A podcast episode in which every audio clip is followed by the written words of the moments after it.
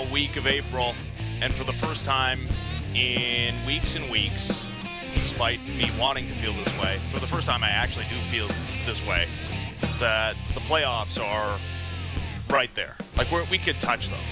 Eight games to go. And the regular season pretty much wrapped up. How's it going? How was your weekend, buddy? You look great. Weekend was great. I sat inside and did nothing, and Yeah, it's awesome. yeah, it was Sweet. great. So did great. everybody. Got out for some park walks. That was good. Uh, cold. Yep. Treated myself to baked goods from bakeries because that's what I have. It was fine. It, it was fine. Um, the Toronto sports teams were pretty good. I was worried about Ryu. Turns out to be fine. I was not worried about the Maple Leafs going to that Jet series, I would say, but I wanted to see signs of life, and they showed it to me. And Yep. I was flip flopping on the Raptors, and now I'm back in the tank. I'm I'm back for after three quarters of what I thought was season changing basketball. I'm, I'm back in the tank after watching Julius Randle and R.J. Barrett. So I think in life it's a good trait to be able to um to change your opinion on things, to absorb new information, and even being loud of uh, about one opinion and then changing your opinion. That's a respectable trait. You shouldn't be called a flip flopper if that happens. Mm-hmm. Sports, I don't know. I don't know about that. I don't know how how how fickle you've been with this Raptors tank on and off thing. I just I wanted the win. When I was watching the game, I was enjoying it and I was thinking about how OG Anunoby looks great and he's looked better as the season has gone on. And that Siakam is looking more confident shooting the ball and attacking the basket, and he was making really smart plays. And then we got back to the depth thing somehow. When all of a sudden the Raptors, it seemed like they had depth. Now they don't have depth. I, I don't know, man. It just I'm going. I'm, I'm essentially. I'm flip flopping every day on the tank versus getting in the Oh, playoffs. And but here's why. I'll just do this quickly before we talk Leafs. They're done unless they get lucky with a lottery ball for getting to the area that I want them to get to. Right. Mm-hmm. So you could make the case that hey, stay below the Bulls and the Kings and a couple of other teams and improve your lottery odds to get lucky. But then the other case that balances out is are those percentages worth more than having a little bit of a meaningful stretch for OG the way he's playing, Pascal the way he's playing, Malachi Flynn, and these two centers that you're getting a look at? I don't know. I I just I go back and forth on it where it's like what's the actual value? I think it's just highly debatable and so I guess I'm I'm not really rooting as hard either way as I once was. I'm just kind of in the middle, which is ugly. It's an ugly Yeah. place to be. No. I kind of look at it going, I'll tuck myself into either one, whichever they end up in. Uh, yeah, there's only one choice, especially now the way the man the Wizards are just they cannot be beaten. They've won eight in a row now. They're- they seem to be cementing their spot in at least the the play-in tournament. It's a fun game. We'll we'll talk about the Raptors a little bit later on in this hour, but yeah, the there's been a couple of I don't know if it, you would call them crisis points. It seems like, especially in retrospect, to to call what the Leafs have gone through a couple of times this season as crisis points is No, I don't think there's ever been a crisis point. No, there Straight hasn't. up. There's there's been moments where you're like, oh, well, that's not gone well, and there's been Mm-hmm. Reasons for that. It hasn't been extended runs of poor play, honestly. It's every time they go through a slump, it's something you can put your finger on, whether it's getting out goaltended or getting poor goaltending on your own end. But Mm-hmm. they've bounced back in an incredible way after the five-game losing streak with these two games against the Winnipeg Jets, and I, I think Saturday was the pièce de résistance. They look way better than the competition when they play 90% of Leafs hockey. Yeah, And right now, they don't have Zach Hyman. Some of the guys that they were counting on have not been great. And they're still, to me, miles apart from the Jets. All of a sudden, Rasmus Sandin steps in. And that's sort of the story of the weekend to me because the other stuff was already established, right? The other stuff was already very, very clear to me, which is hey, if the Leafs play their game and they get not even amazing, just average goaltending, they should win the North Division. They are better than the other teams in the North. There used to be this thing that we were doing the first couple times they played the Jets where it was who has the better forwards and who ha- the Leafs do. The Leafs have the better forwards. What what are we talking about? They have Auston Matthews, Mitch Marner, John Tavares and William Nylander. Those four guys are better. I like Mark Scheifele. I love watching Mark Scheifele play. Do you know what how much he played? He was benched. He was benched yep. in that game. Sure was. A- and like, do we really think Blake Wheeler is better than any of those guys? Like, what are we doing here? Pierre Luc Dubois is the forward, so is Scheifele. That's in the conversation with those other guys, Ehlers. But you'd rather have the Leafs four guys, and you'd rather have the rest of the Leafs team, like through and through, outside of their goaltender. And the Leafs have sort of humbled Connor Hellebuyck. I, I don't know who isn't afraid of him going into a playoff series, but let's be real here. He's not Carey Price in his prime, okay? He's just not. And so the idea that the Leafs won't be able to score on him is just okay. Wayne Simmonds can score on him with muffin backhanders. So I'm pretty sure it's going to be plausible for the Leafs to beat that team in the playoffs. What I liked was two things. One is that there seems to be real hatred and real juice between these teams. Yes. Give it to me. Feed yeah. it to me. I need Joe Thornton yelling from yep. the penalty box at Nick Ehlers. I need Wayne Simmonds getting a misconduct at the end of the mm-hmm. game because he can't shut up. Like, holy cow, have we missed that at times? It started off yep. that way. I mean, remember yep. the early days of Simmonds? He's, I think he got in a fight in his first game, and then he gets hurt, of course, and he's just trying to get his game back. But holy, I needed some intensity because I'm sure the players were feeling what we were feeling was this season is interminably long and the yep. North Division is still great and wish we could have fans there, but enough of the same teams. Let's get to the playoffs. So thank goodness for something. Well, I felt that way with Calgary all of a sudden making a bit of a push against Montreal. Yeah. And thinking, I can't believe I have to be a Habs fan down the stretch. But I want the Habs in over the Flames. I just do. That Flames yep. team to me has nothing about them that resonates. Let's just put it that way. I have not watched a single Flames game and thought, "Oh, this is what their team is about." I just there's there's nothing. I don't want to see Leafs Flames. It doesn't do nearly what Leafs Habs does for hockey, right? Yeah, I just I want to see Leafs Habs in the first round. I know that that's welcoming potential disaster and that that comes with higher risk, but it also comes with much higher reward and I think that for this season to not play out with a Leafs Habs playoff series, Leafs Oilers, Leafs Jets, that those are the four teams. Those are the four teams that you should care about. And I was pretty down on the idea of Jets Leafs just from the standpoint of, well, I think the Leafs are better and the series could be good, but now after these set of games, I'm back in on Leafs Jets. I sneaky, I don't hate the Jets, but I, I sneaky now like feel certain ways about their players that aren't just all completely positive. I loved the Joe Thornton moment. I loved watching Rasmus Sandin absolutely buckle Wheeler with a legal yeah. hit. I didn't yeah. want Wheeler to be hurt. I'm glad that he's okay because he was coming back from the concussion, but that hit kind of was that hit Blake Wheeler, but I think that also hit Maple Leafs fans and Sheldon Keefe and Kyle Dubas the same way. Yes, absolutely. And you got Auston Matthews getting into scrums in front of the net. It just no. felt like uh, uh, what? What? No, what? What do you mean? Well, I just, just meant just specifically with Sandin. No, specifically with Sandin, where it was like that was a wake up call for everybody about his ability right now. Like, mm. he's definitely one of the Leafs' best six defensemen it reminded me of what was it? His first game, his second game in Detroit, mm-hmm. where Mike Babcock's talking about him being just a little diminutive guy, and you got to protect him, and he's going to get hurt out there. You can't let him on the ice; he's going to get body bagged. And he took a couple of hits.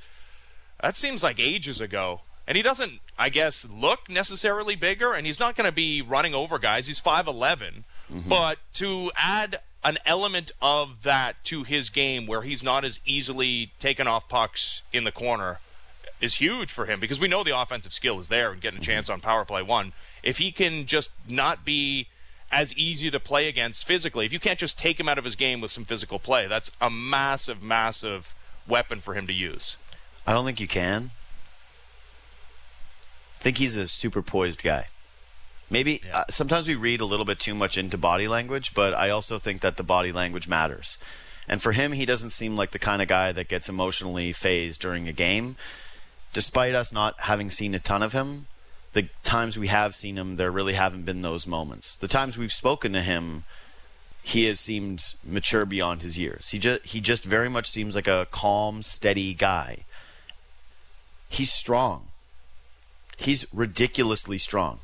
You see the same thing with Travis Dermott when he first came in, where he could level somebody despite not being the biggest guy. Sandin looks slight, and part of me believes that Blake Wheeler looked at that opportunity and thought, I'm going to smush this guy. And that's why he went in without thinking at all about protecting himself. And that's why he paid the price, is that he underestimated Rasmus Sandin. He hasn't played. He played a game with the Marlies. A yep. game. I had to look at it. We were looking at what he had done this season, and I kind of wanted to see, and it was a game. One single game is what he played with the Marlies. I was what a shocked. game, though. What a game it must have been. Oh, how they're going to tell tales about it for, for year to year. This guy has not played. The whole story of Rasmus Sandin is that he hasn't played. And that's why when there were discussions earlier in the season about trying to find him ice time and he was pissed off, man, our buddy Sam McKee is producing the show today. I went on one of his shows early in the year when Rasmus Sandin was kind of barking a little bit about not being able to get on the ice. And I said, hey, I, I don't know, man. Just wait. The Leafs blue line is looking good, and they had Lehtonen in ahead of him at the time. And I thought, okay, like, you're the eighth guy right now, and you're 21 or 20. You can wait a little bit. It's no big deal. You'll be there. I know you're frustrated because you haven't played. And now I look back on that and think, not only was that guy justified in barking, he was probably barking because he's seeing the same things we are now, which is I'm ready to be here. And not only am I ready to be here, I can impact winning in a way that is going to be meaningful. So Zach Bogosian is out four weeks, right? Which puts him to return, I, I believe, some point during the first round. I'm having a real hard time seeing the scenario where Sandin comes out of the lineup if he's this guy that they say, hey, we're not doing. I don't think they're going to go back to seven defensemen. They might do it in a game, but I still don't see it. I just don't no, see how they awful. do it with all the forwards they have. Yeah, exactly. It hasn't really worked out for them. Plus, like, how do you balance the minutes? What are you supposed to be doing? Do you really need Bogosian? I like Bogosian. Bogosian's been really good for them. I don't want to lose him. That's how good the Leafs blue line has been this year. That all of a sudden this kid steps in, and I think, man, if you play this way, if you are this guy, boy, it's I, you're not coming out. that's no, all. you're not. You're not and coming that, and out. again, and that's not a slight to Travis Dermott either, right? Who's had a. Well, I don't know if he's coming out either. He can play on the outside. It just makes a difficult decision oh. for these guys. well, then who's coming out? Because well, potentially be... Bogosian just doesn't come back. I don't know. Like there's just maybe someone else gets hurt. I don't know. Yeah. That's it's weird when you think about that as like the ideal scenario mm-hmm. where you say hopefully someone gets injured so that feelings don't get hurt or they don't have a hard decision to make. But yeah, he's been he looks spectacular. He really, really does. And I, am trying not to overreact to this, but it's just his skating, his poise, his passing, the mm. ability to jump up on the first power play, the way that he deals with physicality, the way that he moves the puck. It's just there's his everything about him is noticeable. He's just he's a noticeable player, and I like that. Well, that's the thing. That's what I was going to get to. The Travis Dermott has not had a bad season by any stretch of the imagination. The nope. Leafs blue line depth has been great. That third pairing's been more than adequate. Mm-hmm. But Travis Dermott plays a pretty quiet game, I would say. Not a lot of times you're like blown away by Travis Dermott when he's on the ice. Rasmus Sandin, you notice. Like there is no question. There was that one play in the second period where he just dances off the blue mm-hmm. line, comes in on on the play. We know in the four on four goal, uh, an incredible look. Like there are just moments, multiple during a game that he can impact it on the on the offensive end. And if you cannot just powder him in his own zone when he's in the corner, I think it's a super valuable thing to have, and especially when you can shelter him and his minutes on that third pairing. Yeah, we're going to talk to Bourne about it some more later in the show. We have Leafs Hour from uh, 10 to 11, and then we actually have the GM of the Greyhounds on during the 11:30 block to discuss Sandin's progression and some of the stuff about him personally and just his makeup and, and try to get to know him just a little bit better from someone who knows him better than we do. But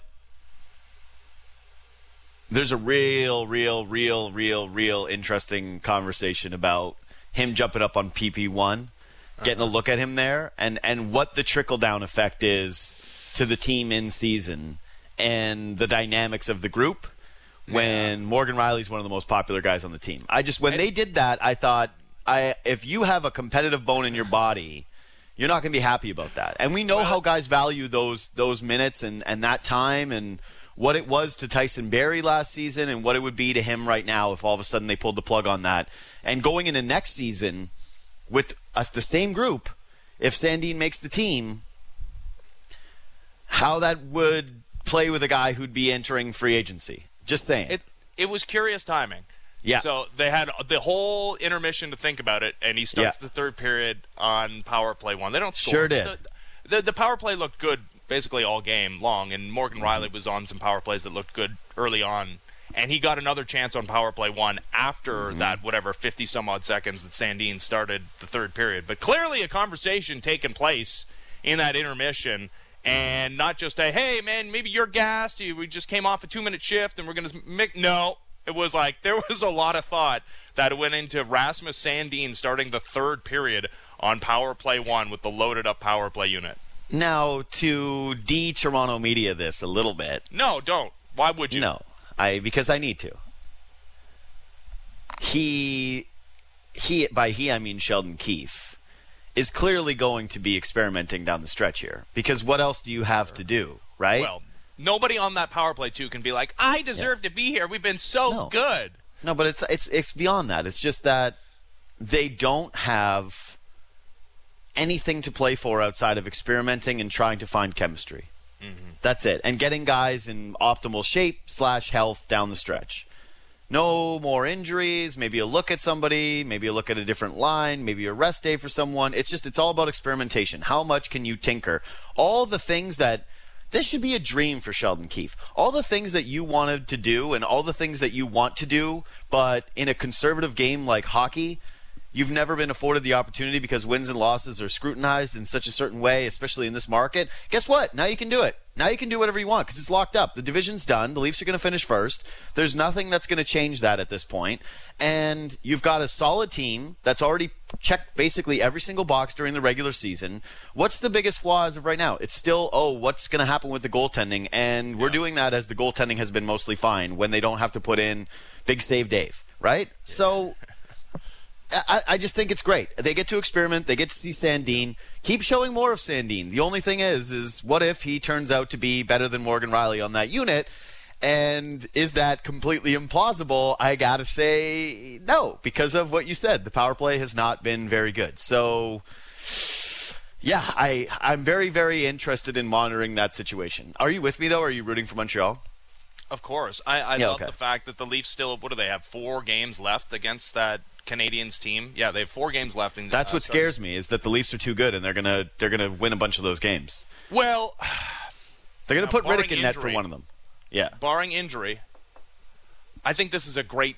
I, I think things do break correctly for the Leafs here because, like you said, they've locked up number one in the North. It's not happening. Eight games left. They have an eight-point lead. It's over. It's mm-hmm. done. They have a winning record against everybody that's not the Vancouver Canucks, and they can salt that away with their two remaining games against Vancouver. They have sent a message. and Everybody knows it, and it's funny to hear the Jets talk about the Leafs after the game, like almost with resignation. They're like, "Yeah, that's a playoff. They played a playoff game right there." Everybody knows if they're at their best, they're unbeatable in this division. Mm-hmm. That's not to say that they're going to come out of this division 100%, but everybody knows that they're the best team. They've proven it throughout the regular season. We'll see if that continues into the postseason. But there's nothing left to play for.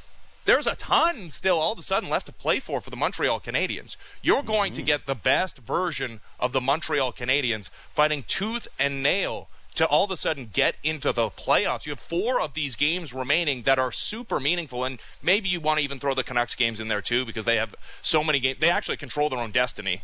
they have yeah. they can make up ten points and and Yeah, they got to beat the Oilers, I think, five times in a row or something. But yeah, sure, okay, yeah, they control can- their own destiny. Yeah, okay, That's yeah. that's man. like them saying that to me. Like, you could be a star at the company, you control your own destiny. I'm like, mm, yeah, But I'm still me, right? yeah, right.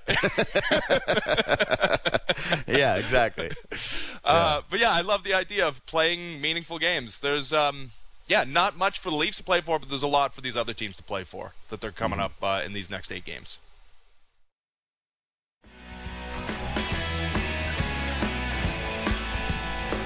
All right, it's undeniable now. Not that it wasn't undeniable before. Leafs, the best team in this division. Now six and three against the Jets with one more game still to come. They are six and uh, six one and two against the Oilers, four and two against the Montreal Canadiens. Only team they don't have a winning record against the Vancouver Canucks, which is weird, but also they'll be able to change that with the upcoming couple of games against them. Let's talk to Justin Bourne, as we do every Monday on Good Shows Leafs Hour, the NHL on Sportsnet. What's going on, Borny? Good morning, gentle friends. How's everyone today? Good, gentle Everyone friends. is pretty well, I think. I made Everyone that is up. pretty well. Things are good because there's reason to believe that the Maple Leafs will go far in the postseason. Like that's their biggest competitor. Leafs are missing a guy that we, I believe, consensus agree is one of their most important players, and yeah, they just they they look like there is a pretty sizable gap between the two teams. It's like how we, we judge our weeks and our moods on Mondays. Like the Leafs win a couple in a row. It's amazing. It's great. but it is amazing and well, it is great. What else can you do? yeah, that's how we live our lives. We're sports people. yeah. No, it's. So- uh, it, I'll just uh, jump in on that by saying that watching that this week, uh, or those last couple games against Winnipeg, like y- you would have to feel pretty comfortable. Not comfortable, but like in a series against the Jets, like it, it, mm-hmm. they look like the better team top to bottom. Like goaltending, obviously, is an advantage that the Jets have, but that's pretty much it. And I don't think that you know that's enough to to say that you would prefer the Jets. So certainly, I like the matchup there. Yeah, so and it's kind of an important perspective to keep too at times where you say, what did we think entering this season? You know, like mm-hmm. not that on paper always matters and could the Jets beat the Leafs in a playoff series? We keep doing that caveat, but like of course, of course any team can do it. That's why the Leafs don't have a winning record against the Canucks, arguably the worst team in this division. But before this season, we looked at this and said, are the Jets a playoff team? And the response was maybe. Did anybody say are the Jets and Leafs on the same page? Did anybody say that this is going to be the matchup that Toronto has? No. And it, you know why? Because the Jets and the Oilers and the Flames and the Canadiens are all very much in a different place than the Toronto Maple Leafs are. They just are. And it's a huge disappointment if the Leafs lose. And and we've just seen this play out over and over and over again where it is not only from an urgency standpoint, but just a roster composition where they're at, level of depth, level of talent, everything. There's just no, there's not a lot of boxes that you can tick for the other teams. And I, I think that we do a lot of overemphasizing one area, right, where we'll say, well, this team is a better checking team than Toronto, or this team is a better has a better goaltender than Toronto. But overall, it's are they better than Toronto? And the answer has been a resounding no. Throughout the season, no, no, no. No matter what you throw at the Leafs, no matter who has played them in this division, the answer is flat out no. Yeah. And what's funny about that is like you can sense that from fans as it's gotten close as teams like mm-hmm. there were points here over the past month where, you know, the Oilers are 4 points behind them, the Jets are 3 points behind them with a game in hand. Like there never it never felt like a whole panic like I don't know. It just kind of felt at some point like they were so obviously the best team in the division. I didn't know how or what or when or where, but it just felt like they would end up on top of this division. Today feels like the day where you can pretty much crown them. You can crown them Yeah. at this point. I mean, Yeah, there's eight can. games left. They're up, what, eight points? It's over. Yeah, it's over. That's right. Yeah, it's it's like an NBA team. You know, like that. The, you know, the, you got the the heavy favorite in a basketball game, only up a single digits or maybe trailing at the half, but you know that the third quarter is going to happen and they're going to pull away, and the superior team with the most talent is going to be the best. And there is no question. There was no question for me going into the weekend that the Leafs were that team, and now it's just it's just obvious, obvious, obvious. And anything short of getting out of this North Division is an unmedi- unmitigated, complete, and total disaster. Especially now, considering that all of a sudden they're throwing in their seventh defenseman, a guy who couldn't get into the lineup because there were two guys ahead of him in Rasmus Sandin, and he's an impact player who could be a significant ad for the postseason. What are we watching here, Bourne? Well, it's a it's a good question. I'm not entirely sure, but uh, if you look at where he is, kind of in his career arc, you know, he's an age now where defensemen start to become relevant on their NHL teams. Like not just you know guys who can handle a couple of minutes, but 21 years old for guys who are going to play in the top four. They they start to be contributors here. Uh, Sandin is a guy we've talked about, played 29 games for the Leafs uh, just a season before, and has just kind of came into this year with bad luck two ways. He came into the year with bad luck in that the Leafs wanted to get tougher, and adding a guy like Zach Bogosian on the cheap just made sense, which kind of put him as the seventh guy, so that was a tough spot. And then the injury luck when he did get in, um, obviously no bueno. Doesn't help his chances of being the guy that you know he could prove that he deserved more minutes or beat out Dermott or whoever it may be.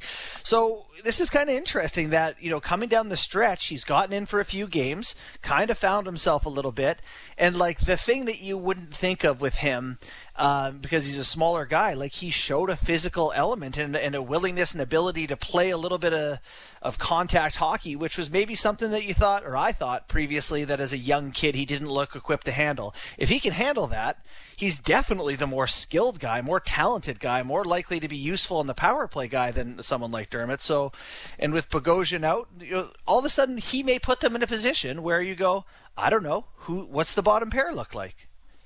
Well, Bogosian's out until the playoffs. That's just a thing that's happening. And I don't know how, if Sandin continues to play this way, there's going to be any justification for him coming out of the lineup. I was talking about this earlier, but he just he looks like someone who he looks like the guy we thought he was going to be. And all the stuff that was thrown on him, the poise, the strength, the skating, the puck handling, the vision, you're seeing glimpses of that at all times. And I, I just think about the upside of that player versus some of the other guys that are on the lineup. I say, well, it's just, I'm sorry, but if you're in a win now season, he's probably better than those guys, especially when you take into account. And this is the part that I'm having a tough time grappling with because there's obviously a case for sample size and saying, well, let's just see it a little bit more. And that's cool.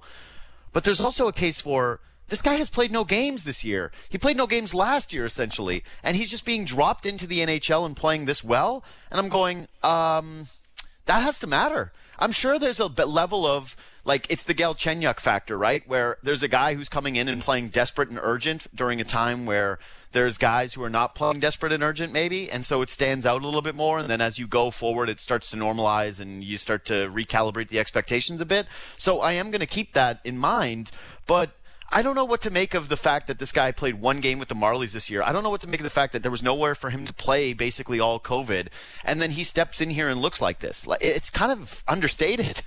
Yeah, yeah, no, what a bizarre scenario for him, and like, God, give the guy a sec, right? Like, you know, the the early performances a lot of us evaluating these guys like it's almost impossible to, or unfair to even form any opinion uh, you know until he's had a half a dozen games or something just to you know get up to the pace of play. You know the full season swing is you know these teams are at their their peak right now essentially. So uh, great spot for him to be in you know young and fresh legs to go to go with it all. So you know we we run the risk of getting too excited about a guy uh, based on a couple of good games, and I know we hedge everything, and that's brutal. But it's like, you know, if he gets a, a little bit of run here with Bogosian out, and he's gonna, as you mentioned, then I think we're gonna have a fair opinion, you know, going into playoffs of, of what he can be. And if if he looks like a guy who can run the power play, like I, I don't know, we we've talked about Morgan Rielly on this show as uh, you know not being a lock for those minutes necessarily. It might be interesting come three weeks from now to see what we think. You know, what sort of role this guy could play for the Leafs. Okay, so we're here. we're here, baby.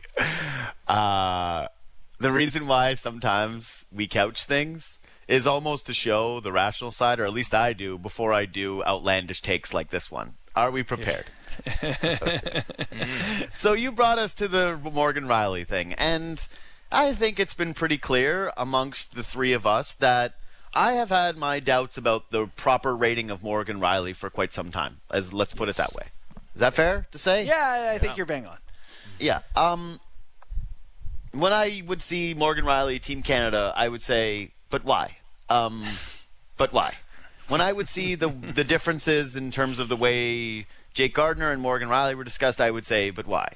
And this season has been not a lot of great Morgan Rielly, especially considering that he final like what's the Morgan Rielly excuse box now? Right? It was always get him a guy he could play with, and they got him TJ Brodie, And there have been now moments where they said, "Well, we're going to try you with Holl because we don't really love the way that this is working."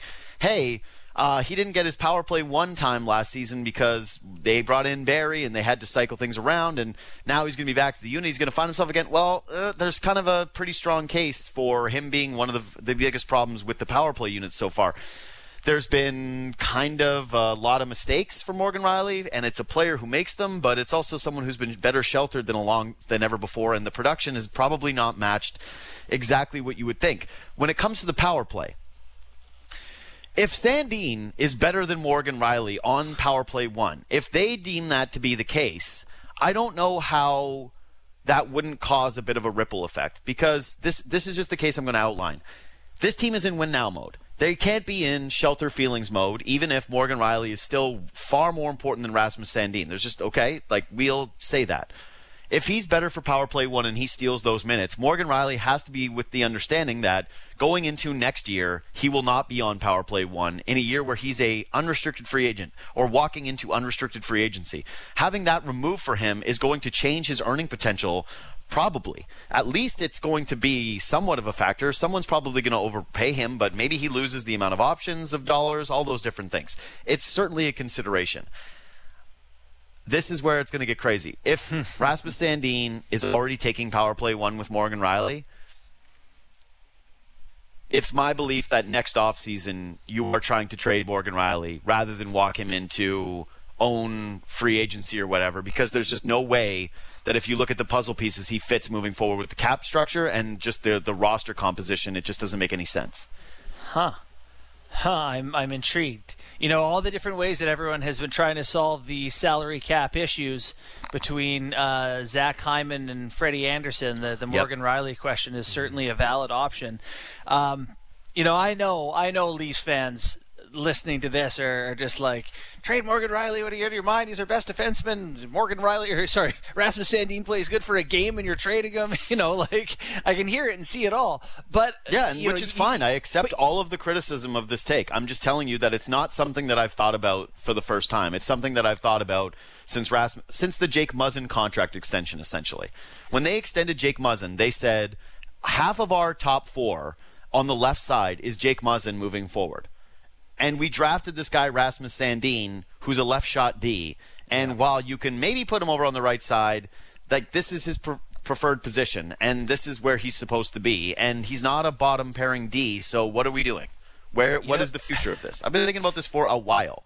You know what we got to do? We got to create a place where I can we can buy and sell stock in takes. Like I'm buying stock in that take.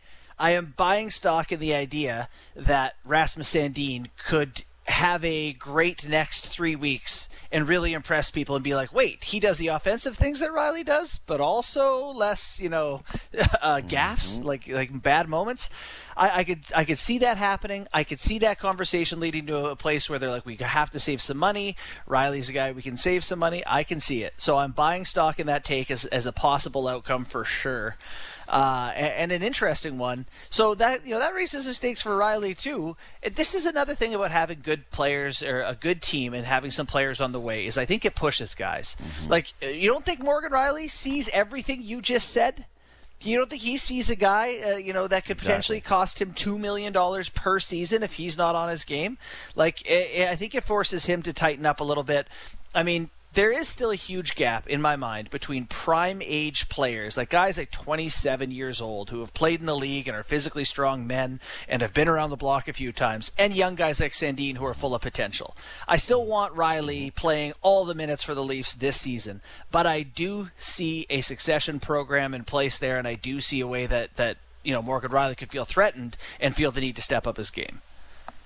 Yeah, maybe I'm watching too much of the F1 show. Maybe now that I've watched it through, lose twice, a seat. Yeah, that's right. Yeah, that's that's the way I look at everything now. Is like this is uh this is Daniel Ricciardo with Red Bull looking at Max Verstappen, going, "I'm better than him, or I'm going to keep my seat." And then it's like, "Uh, uh-uh, you're going and driving for Renault, big guy. You're out of here. like we're going with Verstappen." Yeah, and that's how I'm viewing the. Right, that's but that's the difference, and this is where I'm going. Is that it is a team sport, and they have put a clear emphasis on the room, the room, the room, and making sure that they didn't trade someone. Although I did kind of feel as though they definitely shopped Kerfoot. They couldn't get a Kerfoot deal, and then when they didn't tra- trade Kerfoot, they said, "Oh, we just didn't want to take anybody off this roster because we didn't want to move the room." It's like, okay, yeah, that's GM speak. Um, they put an emphasis on that with getting Foligno. They put an emphasis on that with Joe Thornton and Jason Spezza. And they are that ben team Hutton. this year. Yeah. Right. They put an emphasis on that. And by all accounts, Morgan Rielly is a, a, like a a real guy in terms of impacting that element, locker room presence, guy that gets along with everybody, leadership structure, all of those things, right? Morgan Rielly is a popular dude. And he's not stupid. So he has to be able to see a succession plan in place. He has to look at it and say, I've been a Leafs core piece a Leafs fan favorite from the outset here, someone who has essentially absolved no blame. And now that this team is, frankly, when it comes to salary cap hockey teams, perfect, people are starting to shine a bit of a spotlight on me. And when they're looking at how to improve and the future and all of these things, because we can never just live in the moment as fans, he's got to see Sandin at that stall. Oh. He's got to see Sandin grabbing that power play one time and as a mm. quote unquote experiment and playing the game. And, and thinking about those things. And that stuff, I guess, worries me a little. I, I'm not overly concerned about it because I know it's not F1, but it's it's a something. Like if we were playing Is This Anything, to me, it's a something. Is how about this? Is Morgan Rielly, DeMar DeRozan? The team finally gets good enough. The guy who's been Mm-hmm. around, beloved as part of the build, is the guy who has to go I to hope put not, him over the top. because they're supposed to be good enough right now. No, he's not DeMar DeRozan Yeah. because yeah, they're not bringing in, in uh, Kawhi Leonard today. They're they're supposed to be good enough to, to win with him, and then maybe at that point he goes on his way. It's like yeah, Right, I but let's say they don't win this year. Let's say they run into Yeah. whoever in a conference final or in a Stanley sure. Cup and they don't win, and they're looking at how to best improve the team. You cannot tell me that the conversation is not going to be, what if we put 20, what's Sandin next year, 22 or 23? he's 21 now, so yeah, it'll be 22. Yeah, okay. Then let's put 22 year old Rasmus Sandin up with TJ Brodie and see how this works for us and see like you can still get a haul for Morgan Rielly. Yeah. Like we already saw that one year of Tyson Barrie can get you Nazem Kadri with two Well, years on. Ter- yeah. So I know, I, yeah, I don't think anybody's making that mistake again. But I'm just saying the point is, is that that kind of a defenseman still is a high, five million dollars for Morgan Rielly is a crazy bargain deal, especially in this cap era. And it, it's the whole case of when you trade someone like that. Man, Nick Foligno just got a first round pick from the Leafs, and you're getting what ten games of Nick Foligno before the playoffs. Like, obviously, Morgan Rielly brings you back a lot. This isn't a case of are the Leafs better without Morgan Rielly? Clearly, that's not the case. Clearly, clearly, clearly. The case is can you make the puzzle pieces fit a little bit better while bringing back other assets that help you win? And move forward with an easier contract picture after this offseason. And Rasmus Sandin's play is going to drive that conversation one way or the other. That's all. It's not about this season. Morgan Rielly is better right now. But all I'm saying is, is that if you don't think that the drum beat is going to get a little bit louder, if you see Rasmus Sandin playing playoff games and looking stable and laying out the legs of six five Blake Wheelers and thinking, I've never seen Morgan Rielly do that, and then stealing his minutes on the power play where he's supposed to be amongst his most value, I I just don't see how this doesn't become obvious. Yeah, I love it. I love it. What a market, eh? Uh, you can blame me if you want. Uh, you I'm can say it's the market if you not want. It's just that You're not wrong. what what is the what is the counter? Like, give me the counter for that. Like, I get to save four million dollars. Well, I guess no. Sandy's got one more year at sub a million bucks. You get to save four million dollars, and you get to bring back assets for potentially a what drop off in play. That what drop off in play is what we get to find out over this stretch. Uh, no, it's and what's crazy is like in all these conversations, no one is like, I think you just let Hyman go. you know, like it's like God, no. who who must we sacrifice for Zach That's, Hyman? So that's where you get the Hyman money, yeah. From uh, But there's the- no the trading other away. Hyman coming. Like if there was some guy who was Hyman light and I thought could be better than Hyman the following season, I would say, well, you got to do it, right? But it's about what you have as. Uh, hey, turns out that the Pierre Engvall take of this season and of this show has turned out to be um, correct. Let's just say I, I'm feeling justified in some takes. I'm actually feeling kind of red hot on some takes. Producer Sam McKee is not going to like one segment of the show that revolves around one of his like all-time favorite Maple Leafs, Alex Galchenyuk, because it's like, yeah, uh, we're getting to the point where the will the real Alex Galchenyuk please stand up, and and he has done that. We'll get to that in a little bit, but I want to stay with this. So the Morgan Rielly thing we at least all agree that Rasmus Sandin is supposed to be a top four defenseman. And if he's supposed to be a top four defenseman, where is his spot and how soon is it going to be? That's all I ask of people to think about today. That's it. That's all. That's all I want them to think about. And then when we watch him play, trying to figure out where that's going to be. If he's not ready, if it turned out to be that he's just having a couple of good games here or there, like, fine. Keep Morgan Rielly. Keep him down in the third pairing build your team out that way. I'm just thinking that there's there's at least going to be a chance, and a lot of it is going to revolve around the power play. You know what's interesting is the more I'm putting thought into this after having it proposed to me just moments ago, is there's Yeah. not really a scenario where Sandin proves to be a top four player that doesn't cost you Morgan Rielly or come at the cost of Morgan Rielly because they're not going to spend five million dollars on a third pair guy. They are not. That is not. That's No. just, Oh. They won't do it. Yeah. You're, you're talking about the idea of moving Morgan Rielly down to the third pair? Yeah, like having Yeah, him play that's less not- minutes or not on the first power play. It's like no, no, no. What they'll do is trade him for humans, humans or picks of humans. Yeah, I, I don't think there's And, any I, doubt. and I'm not even going to try to make the case that Sandin next year could be better than Morgan Rielly, but No. do we not at least think that there is a world in which a 22 year old Sandin is at least on the same level as 28 year old Morgan Rielly? Well, what's you know the the scary part here is we were you know we sold ourselves on Alex Kerfoot being 15% worse than Nazem Kadri for 50% of the mm-hmm. savings or whatever the, the math was I don't know, but like you know you, you don't you can't get 15% worse at every position and stay great. So you know it's a ma- it's a matter of how close Sandin can get, and so this is a pretty big audition for him over the next eight games and, and likely playoffs. That's it. It's a big audition. So I want to move on because people are probably mad. Yeah. I, I texted this to you last night. Tavares and Nylander have been way better lately, and part of me is going, well, is this shooting percentage luck? Is this different expectations at different points of the season? Is this getting wrapped up in narrative? Was it discounting the efforts of Tavares to be more defensively responsible?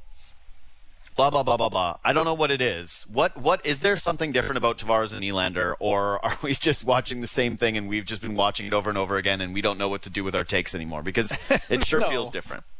No, it does feel different. I, th- you know, I think, you know, part of the this last year of hockey has been like really not knowing how to fairly judge people's lives and what they're going through. And I'm not going to sit here and make t- excuses for John Tavares, but he wasn't his same uh, his same self for a stretch of hockey there that happened to coincide with a pandemic and having a child. You know, and like that makes home life more challenging. That makes you know other things a little bit secondary in terms of priority. I don't know, but he wasn't himself for a while. And there, there's some quotes from Tavares from the past couple days where he says he feels like he has pop in his legs again. He feels like he can go longer into a shift. He feels like, you know, a battle in the corner doesn't use up all his energy. He just feels better. And you can see it. And, you know, our our boy Anthony Petrielli, one of the things that, that he talks about with Tavares looking good is when he tries to beat guys to the inside on the rush. When he tries to make guys miss. And he's been doing that. He's been making defenders miss him and just creating opportunities to the inside of the rink where you know he can can be at his best. So yeah, it looks different to me. And Nylander, hey, he's just fresh off a week vacation or whatever Yeah, it was. that's that, that, I think that probably helped him too, with some pressure from coach as well. So a little pressure on Nylander and some pop in Tavares' legs. It's a nice combination. Yeah, the Nylander thing, it's uh, interesting how that coincided with the missing of the meeting. Understandably, apparently, if he had uh, Roger's phone over that span and then immediately went into his God mode, which he is want to do, too, right? Like this He is looks whole deal. bigger when he's I don't know playing this way. is. When I'm Yeah. watching him, I'm like, was Nylander always that big? That's Yeah. truly how I feel watching him. he looks bigger. Yeah, he's he's he's actually funny when he's like because he plays softer. You kind of like lose track of the actual size of the guy. He's a lot of human. Well, Uh, and but that's the of human. thing. He's he's taking the puck to the net on occasion too, right? He's not playing as off the game. I mean, he's still possessing the puck, skating around people in the offensive zone. But I've noticed recently, yeah, uh, occasionally he is not afraid of the front of the net uh, where pucks go and trying it's to put really them there. it's really fun and one of the reasons i enjoy talking hockey with you guys is a healthy acknowledgement of both sides of the realities of hockey that you know analytics have a purpose and there's value and we can find some stuff but also the good old fashioned hockey like staples are real and like size is a, just so important in hockey. Like just to battle at the front of the net and win pucks and take the abuse. And you know one guy we're going to talk about here in a bit um, brooks is not large um, and that greatly shapes how I feel about him. The same with Alex Kerfoot. Like uh, Alex Kerfoot does so many things great. He skates so good. He works so hard. He's just a little fella. It's hard to be important and meaningful in tight checking games when you're just small. Yeah. Um, I doubted Fred VanVleet at the very beginning of his Raptors career. and I was wrong. I was very, very, very, very wrong. Like the most wrong that you can possibly be. But the reason I doubted Fred VanVleet is because of his size. And all I would say is like if there wasn't reason to doubt him, it's like why isn't the entire NBA built of guys that look like Fred VanVleet? Uh-huh, It's like you're right. the exception. It's like it's possible That's to be right. a small player and be incredible, but it's you have to prove it differently. I'm sorry. Like when Marcus Stroman's like height doesn't measure heart. It's like yeah, but it does view scouting reports. Like we do need a little bit more data to say like yeah, can Marcus Stroman do this consistently and for a long time? Hey, yes he can. But are we all of a sudden should we all of a sudden be going draft five foot nine pitchers everywhere because this is now the thing is you can just get them any no size of course matters. Yeah, and yeah, you're anyway. We don't need to get into a conversation we've had a million different times in a different million ways. But yes, of course, just being logical and illogical as a sports fan, that blend of things to me is what makes these conversations fun. And if you're just kind of one way or the other, it just sort of spoils it. So yeah, uh, I hope we can find a blend, and I hope that people can pick through that blend and hear what they want to hear, kind of thing. They do anyway. right, exactly. You just aggregate that, and born obviously analytics matter. You could put that as a like a quote for the internet, and you could also do it a different way, and where it's like, but obviously size matters, and someone could aggregate you a different way. So, yeah, fun, fun times. All right, you guys want to take a break? Benny's looking at me with the break sign. Um, so a couple things to tease going to the other side of the break. Uh, Thornton Brooks Spezza, and I think depth guys who we're getting a pretty clear picture on. Again, including Alex Galchenyuk, who has gone cold lately and only played 11 some minutes the other night. Uh, that's next on Good Shows this hour on Sports FM. Not a fan. Hey, it's Good Shows Leafs Hour. I'm JD Bunkis. He's Ben Ennis. Follow us on Instagram and on Twitter. And then do the same thing with at JT Bourne. Um, I'm, I, I texted Bourne last night before this hit, as I always do, and want to pick your brain on certain things. So now I'm gonna. I, I've already done my big grandiose hot takery. so now let's pivot down to some guys that are not as, uh, let's say, consequential to the future of the Toronto Maple Leafs franchise in the now or future, with a couple dudes that you wanted to talk about, and that's Brooks and that's Galchenyuk. Yeah, um, I, I'll start with Brooksy. Uh, the the I'll throw in the Y because I know him. Um, Brooksy is a, a really good kid and a really smart player. He's been really interesting to watch with this Leafs team uh, over the last few games, just because try to make sense of can he do it? Can he sustain it? Can he be a guy that's consistently in this Leafs lineup? And they've kept Engvall out of the lineup in favor of him, which, uh, God, Sheldon Keefe's just dying to not play Engvall. He wants someone to give him a reason to not play. And guess him. what? Anybody should have that thought. Okay. He's just so big and fast. It's impossible to not be better when you're as big and fast as that guy. But anyway, um, so the the question for me is, can he do it? And I mentioned uh, before the break just that he's small. Like I don't know if you can overcome the size thing. Uh, I got a I, I text or tweeted that you know that he's small and doesn't skate great, and I'm not sure if any amount of being cerebral or working hard can overcome those things. But I got a couple texts from people in the organization who were like, "He actually really has improved his skating.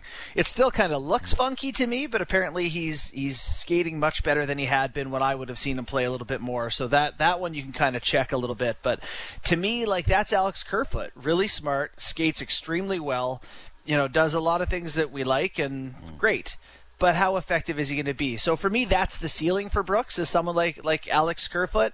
Is he going to play fourth line minutes for this Leafs team over Pierre Engvall? That is as much an indictment of Engvall to me as it would be praise for Brooks. To me, my only thought on it is, well, as you have this experimentation, I've seen all I need to see of what Engvall is, and I don't need to see added games. But Thornton Brooks Spezza mm-hmm. has at least shown flashes of being a line that I like. And so I just would like to see a couple more of it because I think that those small reps for Brooks matter more than they do for Engvall. Yeah, you know what? I, I think of him, Brooks as like a connector. I'm thinking of like mm-hmm. I, I don't know what are those like kids toys that you I don't know they got sticks and wheels. I don't know. I'm clearly Diplos? my- No, that's Diplos. that- artist. I don't No, know. what But anyway, that? No, Duplo, you clown. Duplo. Diplo's the, the musician. Yes, But- yes. but anyway, he's like you know when you have him between two two players, the line works together. He is the opposite of a Kapanen, where he Kapanen existed independent of his line mates. He, he's like he really works well with, with his line mates. And when you have guys like Spezza and Thornton who are so cerebral and great vision and good hands, like they can really think their way around a sheet and almost ultimate frisbee their way up the ice with little passes and little plays, which I love. Oh, I like but but you know, in the end, he again he's not on his own a big powerhouse of a player, but he's just a different type of player than Engvall. Yeah, and we, we talked about Rasmus Sandin and the pressure being on him to assert himself as a member of this blue line as we head towards the playoffs, and maybe Zach Bogosian comes back. I mean, maybe he never felt this, but we discussed the idea of Joe Thornton maybe being a healthy scratch, maybe not for game one, but at some point, and you wonder if part of that is uh, is playing into his improved play of late. First goal since February. Well, that's the thing. It's certainly not happening the way he is playing right now and especially with the the other non um, scoring part of his game that he brought to that hockey game over the weekend. Like, what have you made of Joe Thornton recently? Because he talked about a little extra jump in his step recently. Yeah, it's you know, I, I, love his game lately, and like that's the role that he's going to have to play for this Leafs, Leafs team. This like hyper engaged guy in a limited in limited minutes who's effective and you know really he does other things for the team. I don't want him to get to the point where he's like, "Oh, I need to be like an agitator for this team to have value or something." Just just that level of engagement and I don't know, like Thornton. It's not like Thornton hasn't been through playoff battles. Sometimes we overstate the whole Stanley Cup thing. Uh, you know, you're at the mercy of your team more often than not. And I think he's been through some battles. So you want him in the lineup. You want that energy and that presence on the bench. Someone who's not afraid of the moment. And I don't think he will be. So to me, I don't. Even if we think someone might be a better hockey player at some point, Thornton's going to be a part of this team, a part of this uh, lineup every game in the playoffs. Yeah, I think he's a lock and I actually wrote down a list of guys that I think are locks to be in the lineup if they're healthy um, every game of the playoffs, and he's one of them. And I've had my moments where I've thought he shouldn't be. I've certainly had long stretches. I shouldn't say moments. I should say long stretches of, I don't know if this guy can do it anymore because he can't skate, he can't move. But it's just you, you.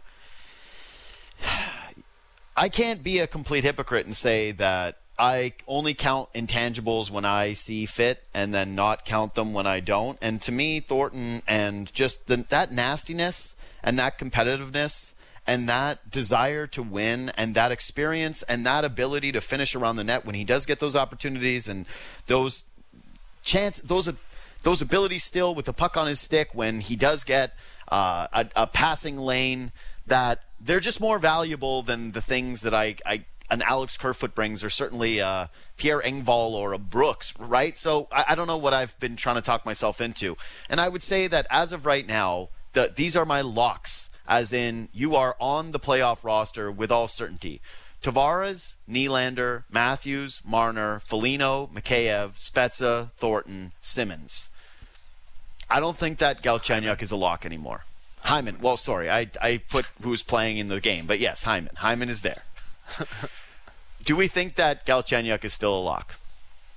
Uh, no. So that's um, you know kind of another place that I'm coming to grips with. So if you look at his performance he man he i think of the old line like he is who we thought he was. Yep. you know this this guy is a offensive player with offensive skills size uh, and value. You can see when they're in the offensive zone whoever he's playing with they they're better. And when he's played with matthews and marner their line gets more go- more scoring chances more Corsi, if you will, uh, for, and, and, same when he's with uh, Tavares and Nylander. Now, on the other hand, they both are wildly worse defensively like way worse defensively than they are without him. You put anyone else on the wing with those guys in the line as a better defensive unit. I cannot imagine a scenario where um, Sheldon Keefe looks at the lineup and says, "You know what I want beside Tavares and Nylander in playoffs is a guy who makes them worse defensively." No chance. So. Um, if they're healthy, he's not playing in the top six, and then if he's not going to be in the top six, I don't know. It's very possible he's on the on the outs. So I get it. He had a good stretch, and he's still exceeded expectations considering he was someone who looked as though he was never going to play an NHL game again. And that's great. but he doesn't have a point in his last four games, and he's got eight over 26, and he's been a minus in all of his last five games. He's on like, the I don't ice know how for you... eight goals against in his last five games. Yeah, the, I, I don't know. I don't know what else to say here. Like you're getting into the most important stretch of the season, and like, what's the case for the Galchenyuk defenders? Like, I honestly wish Sam McKee, our producer, had a mic today because it's like this guy has defended Galchenyuk like to the hilt, and what's the case other than he has a cool number and he looks the part? Like I, I don't know what it is when we're saying when we're looking at this practically, and he's gotten mad at me when I say like trying. Oh, is JD disconnected? Okay, JD is disconnected, and I am still connected. It's always confusing. He's still talking to himself, which I enjoy. Um, yeah, the Galchenyuk thing. Like I, we talk about that specific line, but if you were just given the option, the straight up question Bourne, what would what does this team need to lean more into? More scoring or more defense? The answer, time and time again, has to be more defense, right? Oh, is Bourne gone too? Is everybody gone? All right. I'm still talking. I see JD Bunkis is not doing anything, and he's talking to himself again. But it seems clear that the reason why this Leafs team has higher expectations is because they can actually protect a 3 2 lead. They're more built in a way that they could win that five game series that they couldn't against the Columbus Blue Jackets a season ago, where they take advantage of their offensive opportunities, but they play stout defensively and they protect what might be inferior goaltending. And if that means that you have to lean further into the inability to score but defend, uh, and I think Riley Nash is probably going to be a key component to this. If and when they can get him back, throw him into the lineup, a guy who's, yeah, not going to score for you.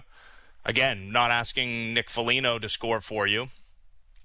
Lean into the identity of this hockey team, which is defend very well,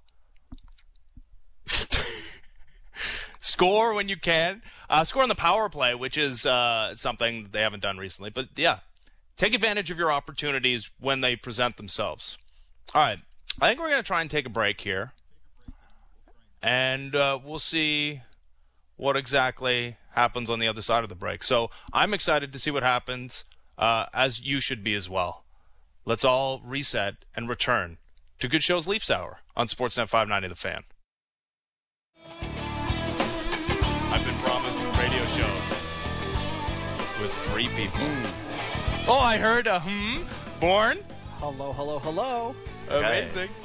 Listen, I, I was. God, I want to be what? in a studio so bad. I'm so sick of this. Buddy, you and me both. I'd even put up with the horrible traffic to get into that studio. There's just something different about seeing people face to face. Maybe not JD because I see his face through a stupid little window in my computer. well, here's the thing. I, I love sleep, and since we get to work at home, I get an, like an hour more of it. So mm. it's a real, real, real tough one. Mm. Like the odd time where I want to smash my phone over the bad connections, my missing of my friends versus that hour of sleep, boys, is it's a dead heat day to day. It's a dead heat. yeah, tough to argue with that. well, I can't sleep at night. I can't sleep at night. I'm terrible at sleeping at night, but I'm really good at sleeping in. And so I don't know what to make of it. It's just difficult to sleep. I'm not good at sleeping in. I'm good at napping. So I think, yeah, I think we I should try and like create a reverse world where we we're nocturnal. We live in a world at night and then sleep during the day. I'd sure like that's called being a morning show host, isn't yeah. it? Yeah. yeah, yeah, I think. Except you don't case. really ever sleep if you're on the morning show. But yeah. Anyways, the point I was making all by my lonesome as you guys were freaking out with your technologies was that the, to the Galchenyuk point, this team is good and has the potential it does because they're way better defensively. They're good at limiting mm-hmm. opposing teams' opportunities. If you have a choice, one or the other, more offense, more defense, Bourne, you're leaning more defense, or you're not. Yeah, and they've they've kind of made that decision at every turn here. It's looked like so. Yeah, that's why Galchenyuk puts them in a tough spot. And like you don't I don't want to take away from his value, and I also don't want to make some case that he's not an NHL player or he can't play in the league. He's done like he'd be a valuable player on pretty much I don't know, let's call it 25 teams in the league. You know the the best of the best are pretty solid all the way around and don't have a whole lot of guys in their top six who can only play one way. And unfortunately, there are more moments from Alex Galchenyuk that I can trace directly to a coverage breakdown on his part than anyone else on the on the team up front. And it's that it's it's rare. Like it's it is glaring to me how often he is more than a step out of place. Okay, so we usually hold the lesser players accountable, correct? Is this not the thing that we do on the show sometimes to a fault? Sure. Sounds right. Well, one one man is always trying to drive home horrible points about the horrible players, and that man jumped on two A because he just needs to defend Pierre Engvall, I guess, and maybe Alex Galchenyuk, and that man is Anthony Stewart, who's like, I guess he's crashing the party. He's there. Stewie, what? what, what what's the de- what's the defense? We got Stewie. He said he was on 2A. He was like, I'm on 2A. I was like, I don't know what that means, but yeah. Okay, I wanted to know. I guess Lance doesn't know. Stewie, if you were actually trying to join the show without talking to the producers and trying to talk to me, that was the wrong move. Yeah, Lance just it. said he hasn't told me anything. He's cut. So you don't get to defend because you did the you went through the improper channels for your submission of Pierre Engvall Island. Um, yeah, I, I'm surprised anyone's still on it. Either way, um, I think it's pretty interesting that the Leafs only have those nine guys, or sorry, ten guys who are locked into spots moving into the playoffs. In terms of just the so the flexibility is uh, is going to be interesting. I, I, know when I put out like the best case scenario lines for the Leafs going into playoffs, the bottom line has like six players on it. like I don't know, right. I don't know. It kind of these eight I mean. games are still like a tryout. That's what I'm saying. Tavares, Nylander, Hyman, Matthews, Foligno, Marner, Mikheyev, Spezza, Thornton, Simmonds. 10 guys. You got ten guys that are locks. Who those other two are going to be? It's basically a mismatch of Galchenyuk, Brooks, um, uh, Kerfoot. Who Kerfoot, I, I believe, is closer to a lock. Yeah, like I would say that he's. he's he's he's basically in, but I could also see the scenario where he ends up coming out. But yeah, that last spot is like yeah, is it Galchenyuk? Is it Brooks? Is it it just I think that there's a Riley variety Nash. of different ways that they could go. Well, Riley Nash, if he's healthy and gives them mm-hmm. basically anything, I think almost becomes a lock. Yeah, that, that's going to be a fascinating test too. Is it'll be like Freddie Andersen has played no hockey in whatever it's going to be seven weeks, and they're going to be like, "Here's game one," and then Riley Nash is going to get thrown in the same situation. It's uh I don't know. Like I feel like the Leafs are very fortunate that the Canadian teams they should be able to handle them with just okay goaltending. Uh, and you know, hopefully, give some time for Freddie to get his feet under him, and Riley Nash, I feel the same way. Hopefully, he can get some play in limited minutes, get his feet under him, and feel good to help them down the road in playoffs. Mm-hmm. And you hope, I mean, again, knock on wood, and things can go absolutely pear shaped. And I feel like I have to add that caveat because if it happens, I'll feel like uh, I jinxed this team in some way. But it's it's obviously true. They're the best team, but they could still lose. That could happen. But if things go the way you could predict them going, with the amount of skill that the Leafs have compared to the other teams in the North Division, that not that you're experimenting in these first couple of rounds, but that you're able to try different things. You're not as as desperate to absolutely maximize and go to the the one thing that you know works. And maybe there is like a little bit of experimenting. Like maybe you do like Bogosian's working his way back and he gets a game and then he's back out of the lineup, or that fourth line is a is a, is a moving target for you. Yeah, no, but that's this is a strength of, of Sheldon Keefe is is finding out what he has, and um, you know I, have seen some cases that down the stretch here, maybe Nylander plays some center, maybe no, no, um, you, done with that. you guys, you guys don't want to be time for that one, eh? I actually, um, would, I wouldn't mind seeing that in these meaningless games because it's like, hey, you can actually sure. get real hockey games against the Habs where you play center and I, I his. Nylander is good. If you put him with Tavares, if you put him with like up the lineup, he can do it. Like it's not going to negatively impact him. So if you gave him four games at center and said, "Let's just see in case we need to do this," I got no right. problem with it. Even yeah, if I can't... don't believe that it's the long-term future of the player. There's nothing that's they, off the table in these games. No, that's true. But yeah, what you can't do is what they did in the Columbus series, where it was like load up the top line with Tavares, and then Nylander's on his own on an island on that second line as the center. But he yeah. never would be the, anymore. He'll he'll never he'll never be a center for this hockey club long term because he's not engaged consistently enough, right? Like the as a centerman, you're constantly 200 feet in your own zone. It's just never going to happen for him. But if you need him in spot duty, you'd like him to have some practice there. So yes, I'd be okay with some more reps in these games for sure. All right, Bourne. great, great, great stuff. Well done. really great. Minus our co- complete meltdown and yeah uh, trying to figure out on the fly. I thought it was really, really good before that. Then I got a little harebrained, and we'll do that next week. We got we've got a couple of topics that I really wanted to get to, but of course we ended up going longer with some things than I anticipated. But this was great. Again, subscribe to the podcast and uh, share it and follow if you're a fan. See you, Bourne. Thanks, guys.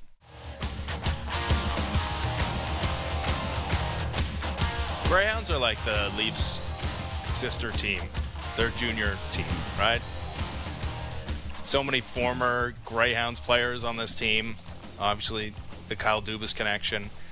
Just feels like if you don't have a rooting interest in junior hockey, and you're a Leaf fan, you, you like the Greyhounds. Got great uniforms.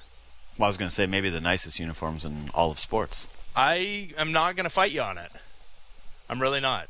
Uh, and uh, you really enjoy Rasmus Sandin, at least uh, the brief work that he's put in so far for the Toronto Maple Leafs looked great over the weekend against the Winnipeg Jets. Let's talk to the man who drafted him into the OHL. Kyle Raftis GM of the Greyhounds, uh, kind enough to join us online right now. Kyle, thanks for doing this. Appreciate it.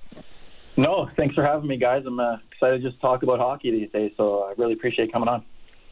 Yeah. Do you um, feel a lot of pressure these days? And you know, you're the young Kyle GM. Like you're younger than Dubas, and yet people talk about him like he's the young Kyle GM of the Greyhounds. It's like it's really it's you. yeah, I'm the other Kyle from the Soo, I guess these days. But yeah. no, it's uh, young yeah, Kyle. Younger Kyle is the way you should brand yourself. Younger Kyle from the Soo.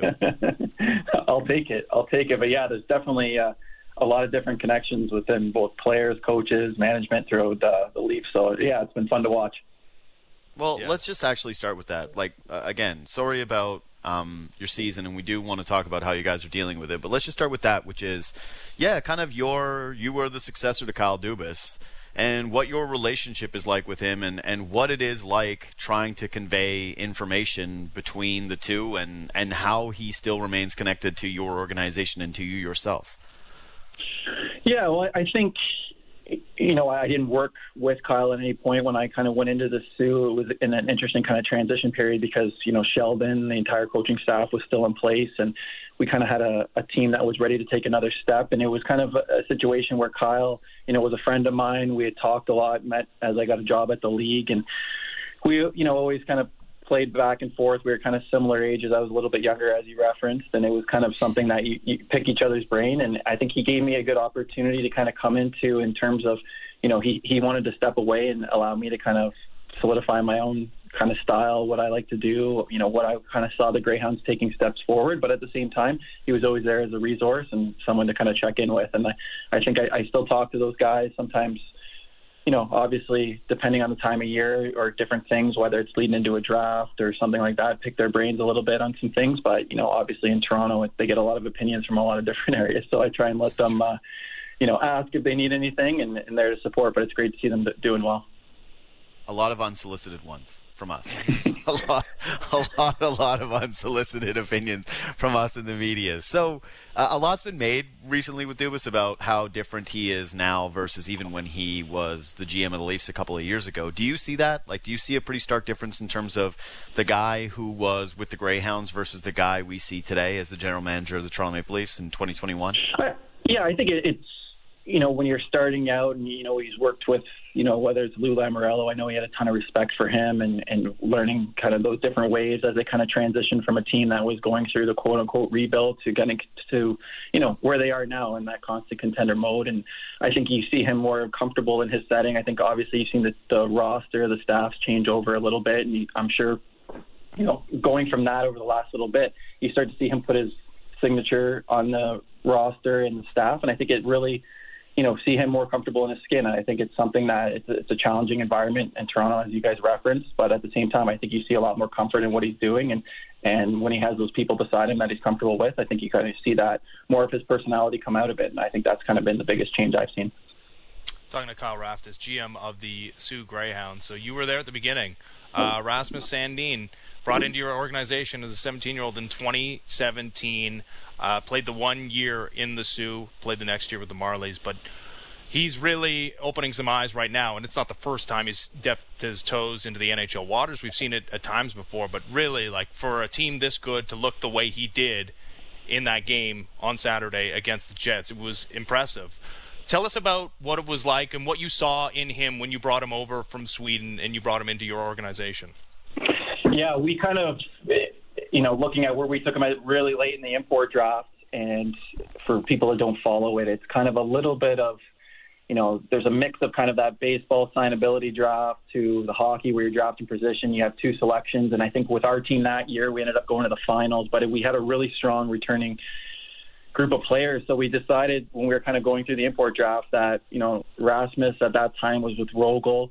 He was you know penciled in to play at the SHL, which is their top elite league. He was obviously the captain of the under 17 team that year, which actually played in the Soo that year. So we had really good kind of you know, firsthand experience watching him play, getting to kind of see him on the outside of it. And I think we just decided to kind of swing for the fence a little bit and see if we could kind of get him over. Luckily for us, he kind of started the year a little bit slow, wasn't kind of getting the minutes he thought he deserved. And he's, he's one of those people, and I think a lot of elite athletes are like that, that he wants to be challenged at top levels as fast as he can. And I think when he kind of made the decision that he wanted to come over, and I don't know if it was a mix of kind of the limited time he was getting there with kind of where he was projected kind of scouting wise that kind of maybe rubbed him the wrong way but it, at the end of the day it kind of really helped us because he kind of decided to make the jump came over to play with us had a great year and you know every list that came out not to say that players you know they're supposed to not pay attention to those things but you know you could tell he's a very confident person you know very motivated wanted to put his best foot forward and he was lucky enough to be selected by the Leafs after a great year with us so it kind of worked out and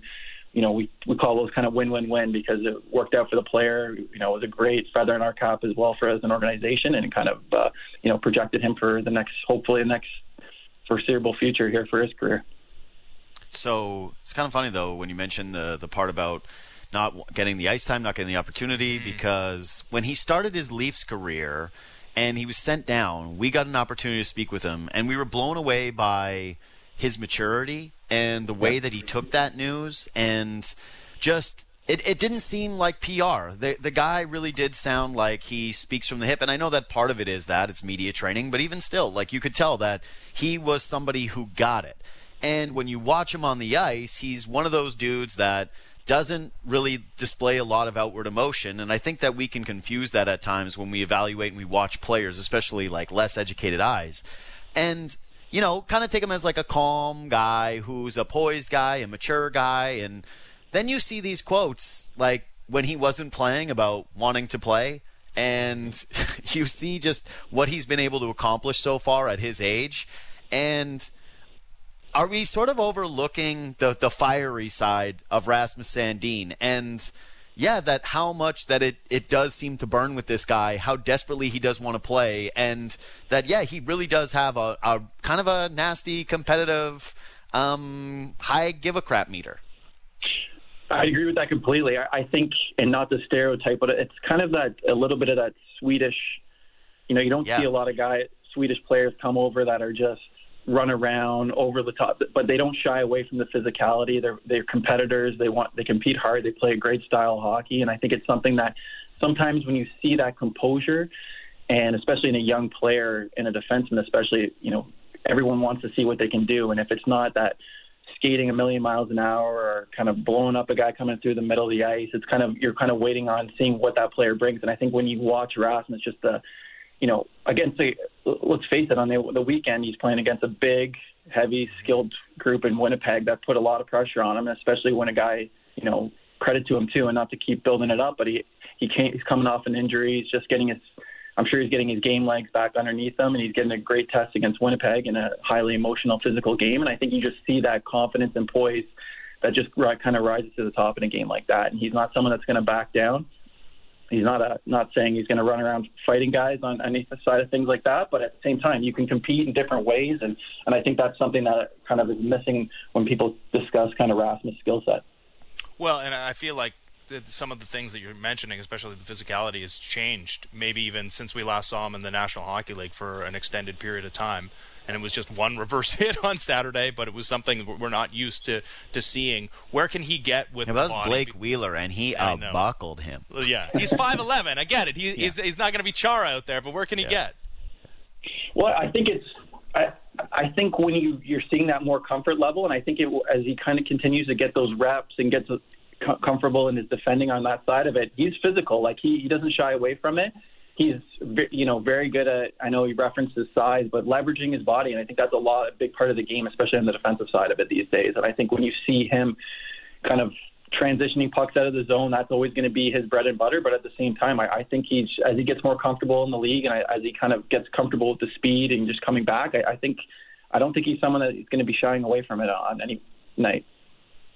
What, what are we like? What's the all-time top end ceiling for this guy? Are we talking about a guy who is getting the most minutes on a on a very good, maybe a Leaf team here in the not too distant future? Maybe. Well, I think you know, when you watch Rasmus' game, and I think a lot of times people talk about, you know, how are those highly skilled junior players or players coming from the American League going to translate? And I think when you see that that adaptation of his skill set, what he can do, whether it's on the transition, I think you look at Tavares' goal, the way he can kind of add those those layers on transition. Because sometimes you look at Rasmus he's got guys barreling down on him, or he's kind of going laterally with a puck, and then all of a sudden he's waiting for those gaps to kind of open up, and you know, he makes a great play. Every pass that he makes, every time he makes a decision with the puck on or off his stick, there's a methodology behind it, and sometimes you, you're kind of waiting to see it, and you're hoping he makes that play, and all of a sudden he makes that play that you didn't see coming. And I think when you have a player with a you know, a mind of the game like that, combined with kind of his physical attributes that are continually getting stronger and adding to his game, I think it's there's a lot of layers there. And I think when you see a player that can kind of make decisions, whether it's on the power play or five on five, and make your team that much more dangerous, I think that's a crucial part. So I, I think the sky's the limit for Rasmus, just because of that competitiveness combined with those other traits. And I think that's something you're always looking for. Yeah. Do you think that that's his defining trait, the competitiveness, the cerebral side? I think it's the competitiveness, but I think it's also just that ability to control the game. I think it's tough when you're a young player. You come in and you know you get a puck on your stick. You just want to make that first play you see. But Rasmus kind of has that ability to kind of survey the ice, find the best side of it. I think the Leafs do a great job of obviously supporting, you know, the defenseman in their zone, whether it's you know a, a small slip in the middle of the ice and then get going the other way and not playing too much time in their own zone. I think that's been a, a crucial part for them having success this year. And I think Rasmus's you know skill set fits that perfectly. Yeah. So last one on him from me, anyways. How wild is it to you that he has played this little of hockey and he's able to do what he is currently doing, which is step onto a team with Stanley Cup aspirations and really not have a lot of stumbling or looking out of place? Yeah, I think it's really impressive because I think as a young player, especially when you're kind of you know, you're filling in for a couple injuries. I think it would be very easy to go in and just say, I'm not going to make any mistakes tonight. I'm just going to get in, get off the ice, hopefully have a clean game, and then everybody can kind of, no news is good news, and I can kind of you know go about my way that go about my game that way. And I think you know there's always these narratives around every team that can't have too many D for playoff run. And I think I think it's something that it's a great statement for Rasmus to make on the weekend of just continuing to build on his game and having that impact, and not just the regular 21 year old that's you know put in these situations to get those reps. He's someone that's you know having an impact every time he's on the ice in the positive way, and I think that's something that's you know really impressive to watch. Uh, Kyle, thanks for doing this. yeah, apologies about the the season, the OHL season. There were so many fits and starts. We thought that there would be some semblance of a season. It never ended up happening. I mean, what has your day to day been like throughout uh, these months? Yeah, it's been tough. I think like everything, um, no no different than every other industry. It's something that you know every week there was different news coming, and there was different you know potential things being planned out, and obviously we didn't get it across the finish line, which is kind of the toughest part. And it it's been tough on the side of it, more so dealing with the the kids and the players that kind of work so hard for it, because I think you know a lot of guys have some good chances. The younger players in our league, it's you know they're going to get another shot at it, but I think sometimes those older players and you know, seeing them go through a year that they've been building towards their whole career. It's that that side of things have been tough, but you know, there's uh, the whole world's kind of going through similar stuff. So it's something that kind of puts hockey in the right mindset, and you know, hopefully we can get on the ice as soon as possible with our guys and you know, have them back to doing what they love, and that's competing and being part of a team. And you know, that's trying to put the good side of it on the, you know, in the mindset, I guess, for a lot of our guys. It's uh, my first taste of uh, global pandemic. Got to say, not a fan. Uh, would not recommend. Yeah. yeah.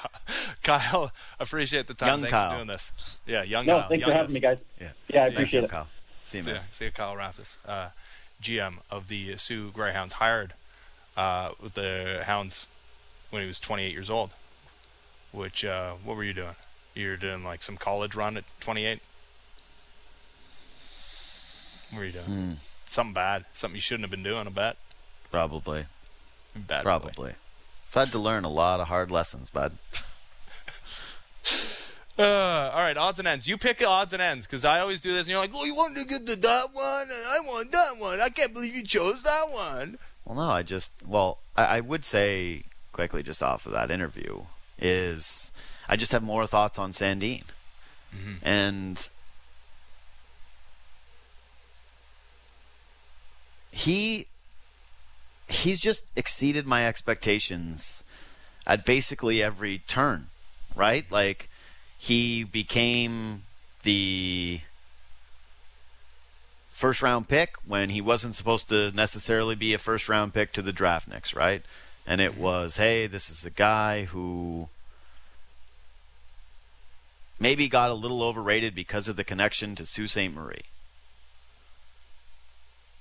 Then he comes to the Leafs organization and he starts to tick off boxes, and everyone gets a little ahead of him. Dude, his contract is a year ahead of where it should be because of not only injuries, but because of the way that he played. Look at what he did at the World Juniors.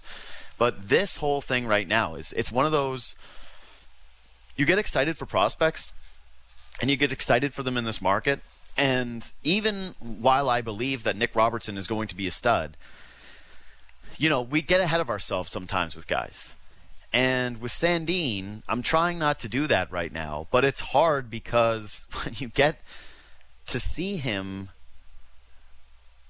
what are you not satisfied with at this point? And what are you not satisfied with, especially given the circumstances? It's hard not to dream on him getting a full season of run.